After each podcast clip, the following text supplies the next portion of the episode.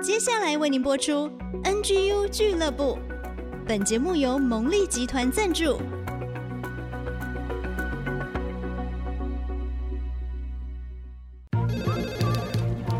分享职场经验，找寻支持力量。NGU 俱乐部，高美祥、黎元月主持，陪你一起 Never Give Up，点燃永不放弃的热情。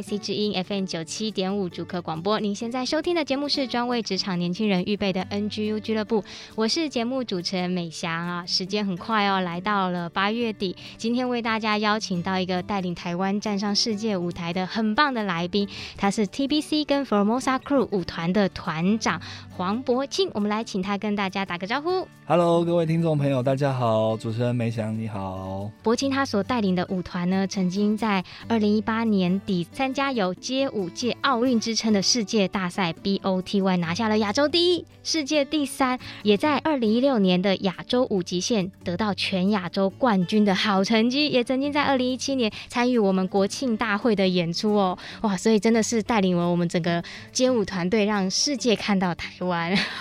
真的非常感谢上帝，谢谢大家的支持。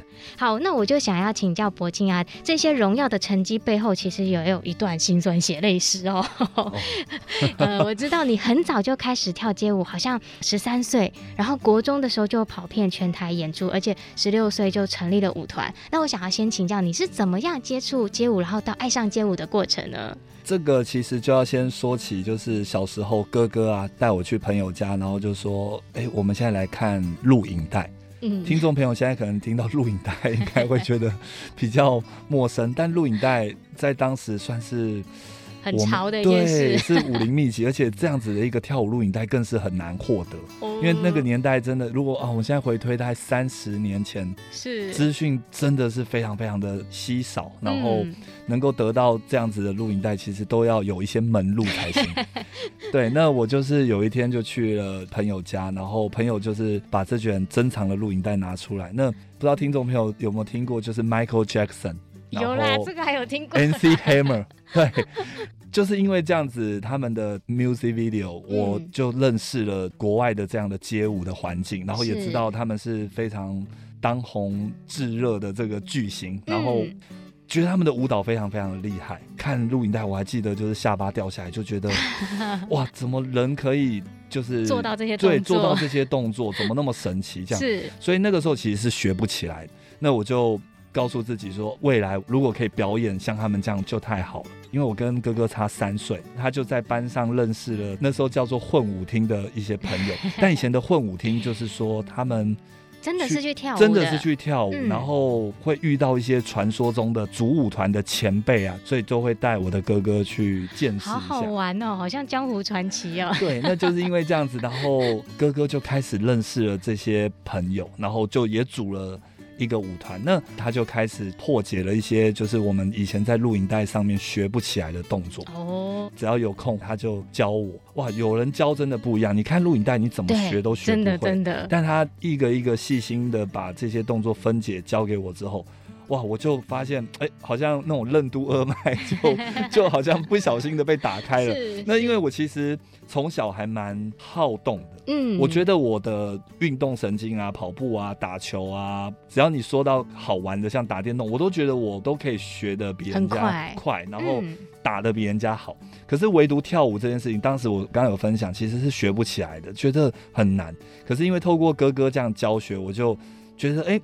其实是需要有人分解这个动作，然后我就开始在我心里面下了一个誓言，就是我以后一定要好好把这个跳舞学会，然后我能够出去表演，像录影带这样子的明星一样，我也能够出录影带，或者是能够出一张唱片这样子。想要往这个地方发展。是，就是那种少年的梦想啊。对对对，没错。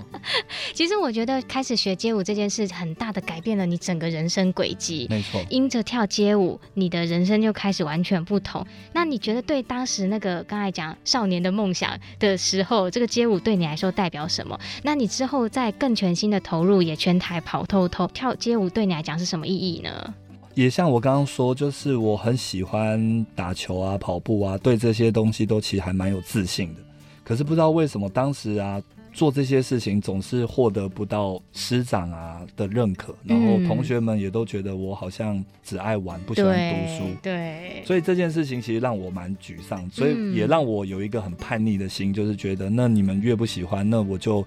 继续做我想做的事情，所以在我还没开始学跳舞之前，其实我放学之后就会泡在电动店里面，然后就是一直去投钱，然后去玩那些电动，然后都不想回家，也不想读书。那就是因为这些事情，所以师长跟父母其实都没办法认同，然后甚至都觉得我是坏孩子。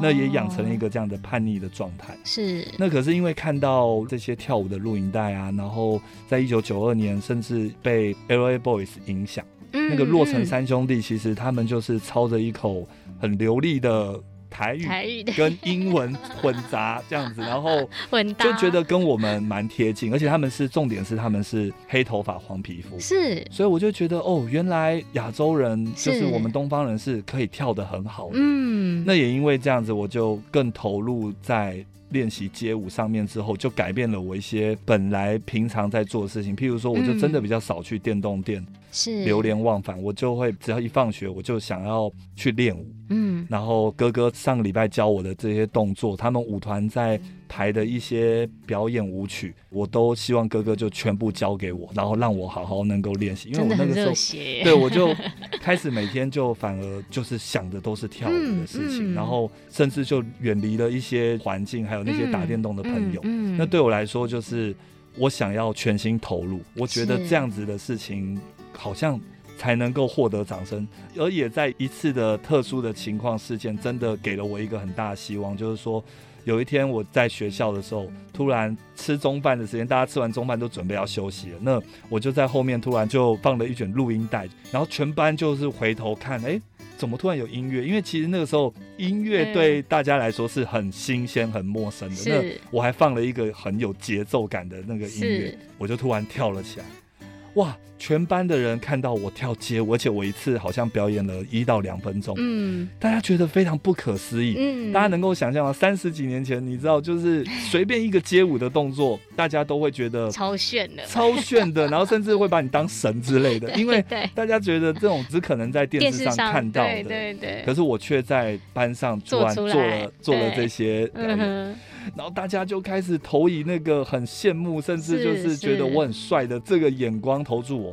我真的其实不是很夸张，就是那一天其实我的人生就从黑白变成彩色。哇！因为我觉得我的人生不一样，大家看你的眼光不一样，而且第一次给了我这么多的掌声。嗯、然后我以前怎么打球打的再好，成为班上躲避球守护神之类的，有这种称号，大家都不是很理我这样子。然后我打电动都会被当成坏小孩，可是。嗯我那一天表演街舞之后，从那一天开始，哇，所有的学长姐每到中午就会挤在挤在我们的门口的那个窗户，等着要看我表演，然后整个走廊都塞爆，哇，就是。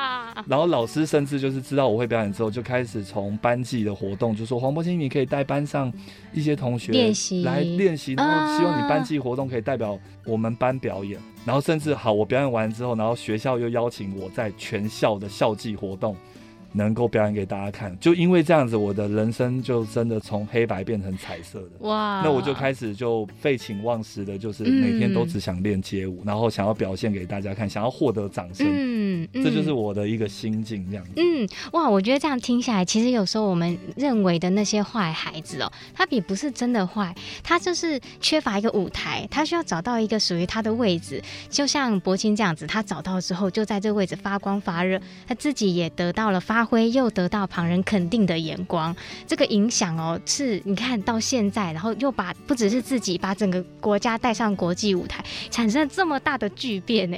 而且三十几年前的事情，现在回想起来，那个场景好像还是历历在目。其实真的，如果听众朋友应该知道，这真的很爽。就是、哇，难怪我会这么喜欢跳街舞，原来是太虚荣了，没有开玩笑。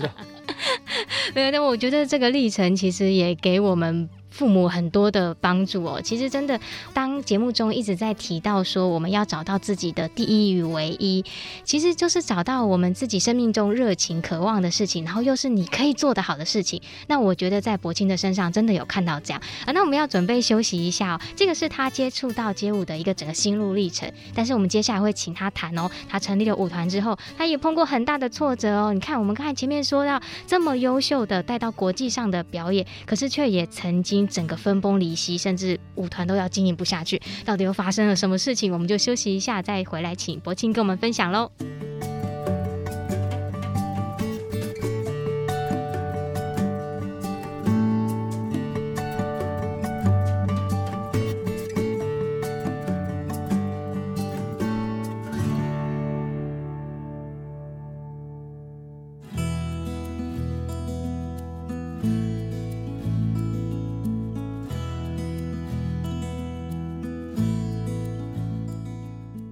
欢迎大家再次回到 IC 之音 FM 九七点五主客广播。现在进行的是 NGU 俱乐部，我是主持人美翔。我们的节目呢是每个礼拜一晚上的七点到八点首播，每个礼拜天中午的十一点到十二点重播，在 IC 之音的 AOD 随选即播，全球华人都可以收听，也有 Google 跟 Apple 的 Podcast。欢迎大家可以订阅、推播、分享给你身边所有的好朋友。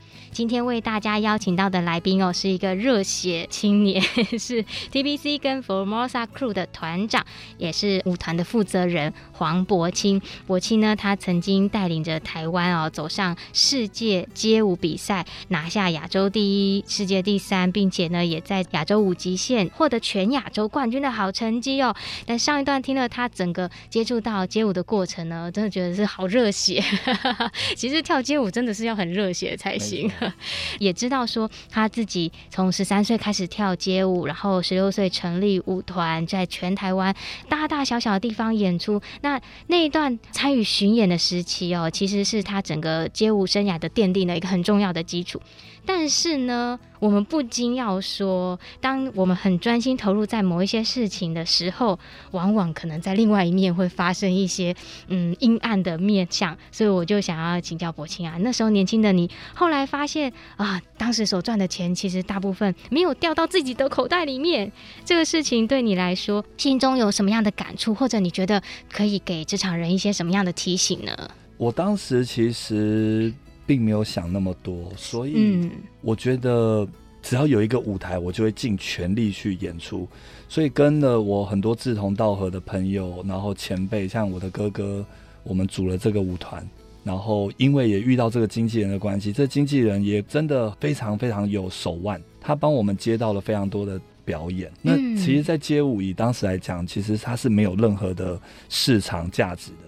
可是我们这经纪人他却把我们包装的很像明星，也给了我们一个梦想，希望未来我们真的能够像 LA Boys 一样能够出唱片。嗯，所以我也是怀抱着梦想踏上了所有的表演的舞台，我都非常的非常的珍惜每一个舞台。是，也因为这样子，其实在当年就上片了，也只有台视、中视、华视这三台的，而且甚至是黄金周末的八点档。哦常常会站在奶哥的旁边啊，宪、嗯、哥的旁边，张飞的旁边，其实就很多这样子的机会。那去到学校，同学都会说，可不可以帮我跟张惠妹要签名啊？可不可以帮我跟刘德华要签名？嗯、你站在他的旁边，那其实，在那个时候，我是觉得非常开心的，也像刚刚说的，其实很爽，就是有虚荣感，嗯、感觉好像真的在朝着我的梦想在。迈进，嗯，直到后面就是真的，一年表演两百多场，真的不夸张。哇，一年三百，真的很多。对，一年三百六十五天，我真的就表演了两百多场。那后来发现就是饿不死，但是就是也吃不饱，就会觉得经纪人。好像就让我们就是每次演出完就请我们去吃一顿饭呐，那我们就有发现他好像车一台换一台，然后他的衣服都是穿名牌的。那嗯嗯，一开始是不会去在意，可是后来越跳越久，越发现哎自己很累，然后就会觉得好像。没有很多的收入，就开始去发现这件事情。嗯，那其实现在讲回来，想跟听众们分享的是，如果您现在问我的话，我是怀抱着感恩，就是也因为他有给我了这么多的机会、演出的经历，嗯，然后塑造了我的一个表演的台风也好，或者是这些经验也好，对，其实我是非常感恩他的。那虽然说钱最后都进了他的口袋，那我们也在关键时刻也选择离开了他，自主了这个 TBC 舞团。嗯，所以我很想跟听众们分享的是，也是很感谢他，然后过去就让他过去吧。嗯，哇，这其实也是蛮大的要跨越的一步哦。我觉得能够回过头来用感恩的心来看，其实这就是对自己生命的一个祝福。不然有时候现在那种心境上的困境哦，其实有的时候反而你未来的路。不好走了，你又卡住就走不出来。可是柏青就哎愿意用一个祝福的态度去接纳那个时候所发生的事情，然后又重新再出发。其实哦，在你带领之下，舞团哦真的成绩非常的好。当时哦，听说 TBC 几乎可以说是北部最大的舞团哦。那个阶段其实你看所有的经验都有了，然后你又像明星一样这样，可以说是一个人生巅峰哎。那时候你的状态是怎么样呢？我的状态就是越来越骄傲，这样，因为我觉得 哇，成绩也拿到了。自从离开经纪人之后，我们组这个台北最大的舞团，应该也说是台湾最多人的一个舞团，叫做 TBC。嗯，因为大家都有这些技术，有这些经验，那我们决定。脱离经纪人，自力更生，就是我们能够自己来接我们的表演通告，然后自己做主这样子。嗯，也因为这个样子，所以我们就觉得自己的能力也真的非常的不错，很强，也有很多的经验，然后又是最多人的一个舞团。对，所以在当时，其实，呃，如果真的讲当时的街舞环境，其实很坦白，也跟大家分享，其实它也是一个很小的一个圈子。嗯，我们在当时也会觉得，在自己的圈子里面称王。是一个很骄傲的一种态度，就你们已经是顶了嘛，对不对？对，但其实想起来也真的蛮好笑的，并没有人教我们说舞团是应该要怎么样尊重啊，或者是跳舞应该要怎么样去有礼貌啊，我们就会觉得，哎，跳舞最厉害，应该就是说话应该要最大声。哦，所以我们人又最多，我们经验又最丰富，我们接的表演又最多的时候，其实当时是有一点骄傲，甚至让其他的舞团敢怒不敢言，因为。在那个时代，就是以武为尊，就是如果我们的舞蹈是最强的话，大家应该是没有办法拿我们怎么样，甚至我们会主动去攻击其他的舞团，挑衅其他的舞团，然后也要证明我们的实力是最好。嗯，所以其实当我们发展到一个巅峰的时候，往往就已经眼里容不下其他的人了。没办法，但是也是不是因为这样子，后来却发展成为跟队员分崩离析，然后甚至说。没有钱了，舞团经营不下去，怎么会这样子呢？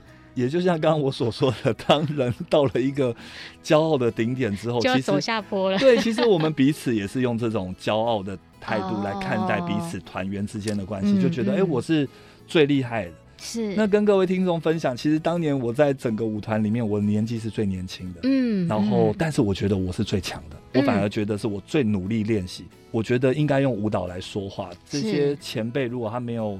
没有像你那么认真，没有像我那么认真的话，嗯、那他也不会获得我的尊重。嗯，我反而是喜欢强者们大家靠在一起，可是我又会觉得强者又不能强过我，我一定要成为那个最强的人，所以其实很矛盾。那 也因为这样，其实我对外面的舞台已经是不会尊重的，对自己的身边的人，我也是用舞蹈来看阶级之分这样子。嗯，所以我其实年纪最小，反而让。气焰却最高，气焰很高，那大家也不喜欢我。那 既然不喜欢我，我也没关系。在当时应该是缺乏 这种自我检讨的这样子的一个想法。这所以整个团员在当时就是发生事情之后，大家就互相攻击，然后出去就是跟其他讨厌我们的舞团啊，大家就组在一起，那我们就会彼此更加的仇视对方。那也因为这样子，其实我们在我们的圈子里面很容易，大家就开始就去传说啊，那这个舞团他们即将要解散啦，然后很多的攻击就这样出现。那我们为了要保护我们自己，我们也只能选择攻击回去。那就这样恶性循环。其实，在当时这个街舞的小圈子里面是不愉快的，然后非常的可怕，这样。嗯，对，哇，这样子听下来，其实一方面也觉得蛮心痛的。明明是一个舞技这么好的舞团，但是却在一些关系的处理上面，还有自己心态的上面，需要经过一个修剪跟调试。那其实那时候面临舞团解散，现在听你讲，当然你是回想当时很多的情况，你有很多的反思啦。可是对于那个时候的你来讲，其实那是一个很大的低潮，哎。应该是从来没有想过从一个最强到要解散的状况，那你是怎么样经历过这一场风暴呢？我觉得就像前面也有提到，我没有一个自我反省的一个心态，也不知道要怎么反省，嗯、甚至我把发生这样的事情，我都是怪在对方的身上。嗯、我觉得是对方实力不够强啊，嗯、甚至。他们就是对我眼红啊、嫉妒啊，然后甚至出去就是弱者挤在一起。其实我完全就是一个自视甚高的一个想法。那可是，在。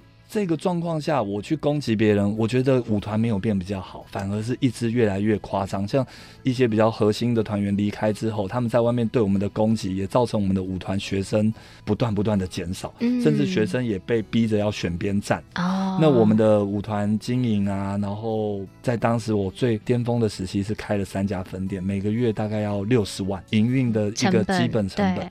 那我们就一间一间的收掉，然后最后就是。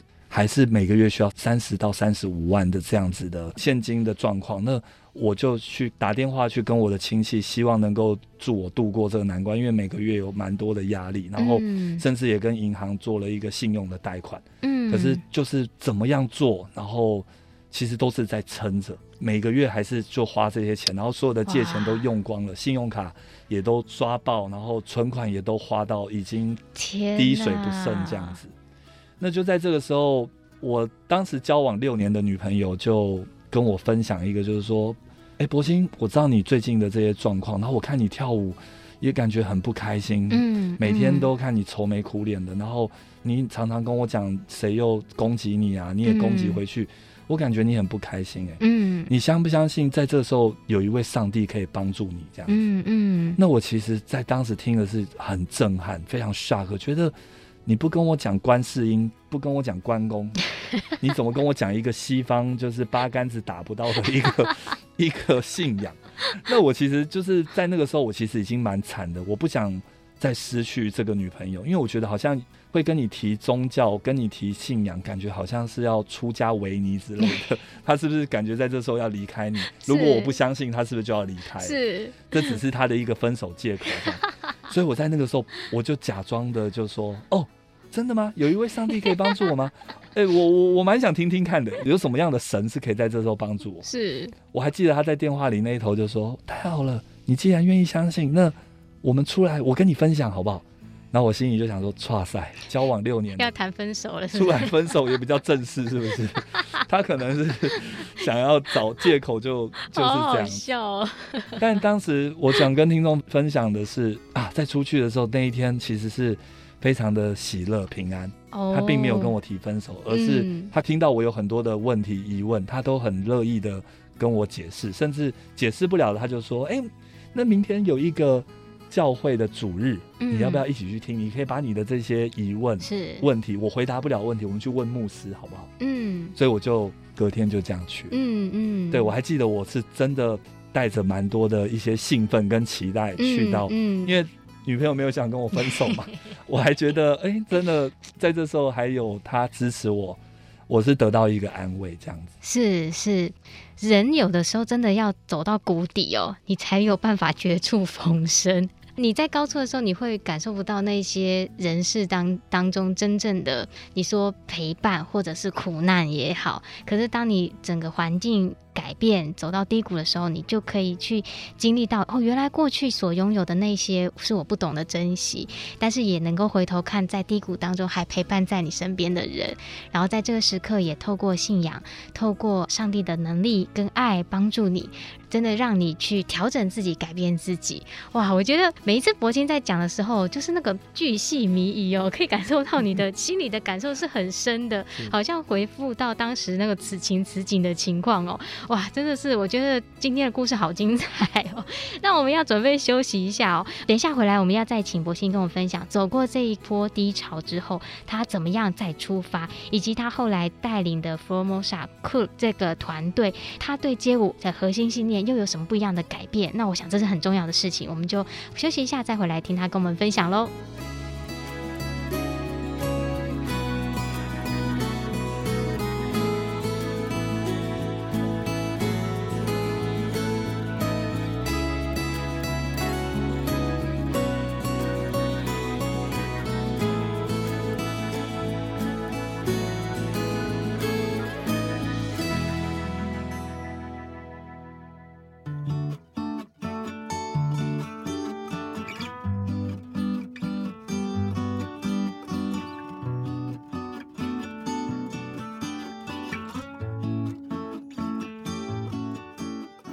欢迎大家再次回到 IC 之音 FM 九七点五竹科广播，现在进行的节目是 NGU 俱乐部，我是主持人美香。今天为大家邀请到的是 TBC 还有 Formosa Crew 的团长，也是舞团的创办人。黄柏歆，柏歆呢，前两段跟我们分享了他怎么样爱上街舞的过程，以及整个舞团发展成为啊、北台湾最大，然后一直到可能整个教室都要关闭、舞团解散的起伏很大的一个过程哦。那也听到过程当中他对自己许多的反省，也察觉到当自己的骄傲走到一个巅峰的时候，就开始走下坡了。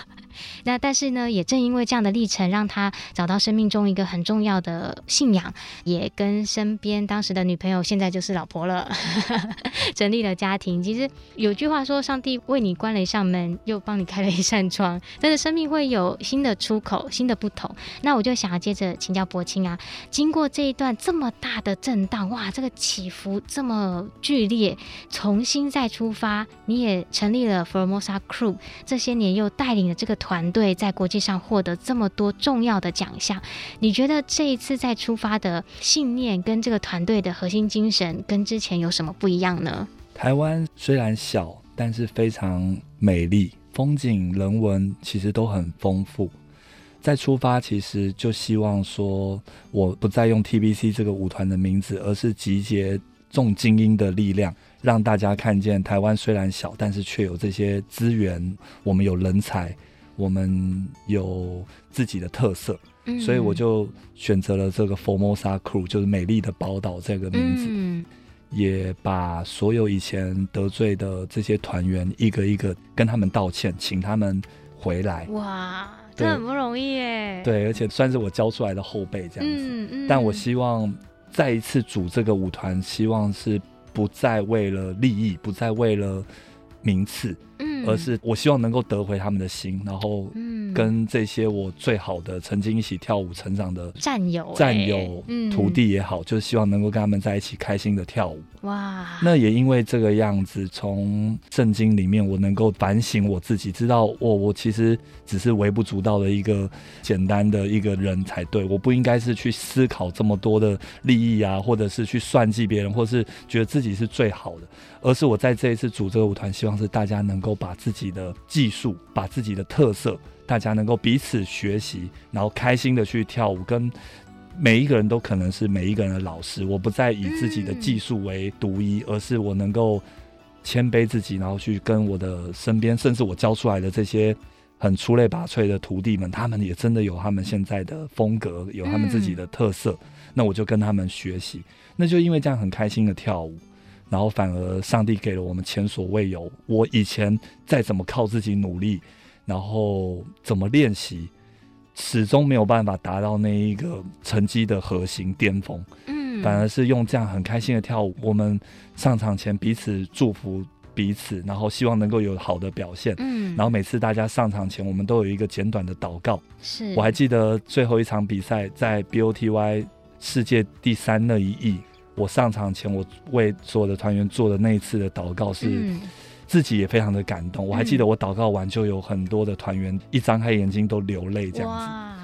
然后那一场比赛，我们就尽全力去跳，跳得非常开心。嗯。然后大会一宣布我们是世界第三名的时候，我们自己都不可置信，真的感动到就是抱在一起，嗯、不知道那个怎么会发生这么奇妙的事情。因为这个比赛真的是非常非常的大，然后台湾第一次。拿到前三名，这个成绩对我们来说是非常不可思议，嗯、真的算是一个神迹奇事这样子。嗯嗯，那也因为这个样子，我就觉得 Formosa 它存在的意义，就是希望能够让台湾接下来，不管他投入在霹雳舞、投入在街舞的这个环境当中，他们能够看见我们所留下来这个很宝贵的一个经验，就是我们能够 respect 彼此，嗯、然后能够互相有爱，彼此学习。嗯，大家都是老师。那其实，在 hip hop 的精神里面，我们其实以前都忽略这件事情。刚开始跳街舞的时候，都在学他的技术而已。对，其实 hip hop 的一个精神，它从以前就流传下来，就是 peace、unity，嗯，have fun，好玩，嗯、然后 love，爱，就是你怎么样，然后团结，然后好玩，然后彼此尊重。嗯，我觉得这个东西真的是在我。重新认识上帝、审视自己之后，我才发现原来这么宝贵的东西，我是有一个这么震撼的代价，我才学到。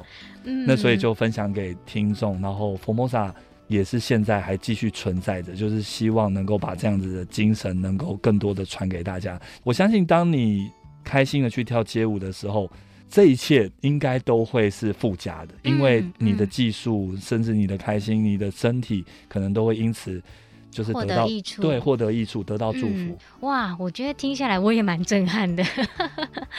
真的，过去汲汲营营，虽然技巧练到最高，但是那是外在的一个形式。可是当我们重新现在讲说校正回归之后，发现说这个街舞的核心精神，有刚才讲到的这么多这么棒的特质。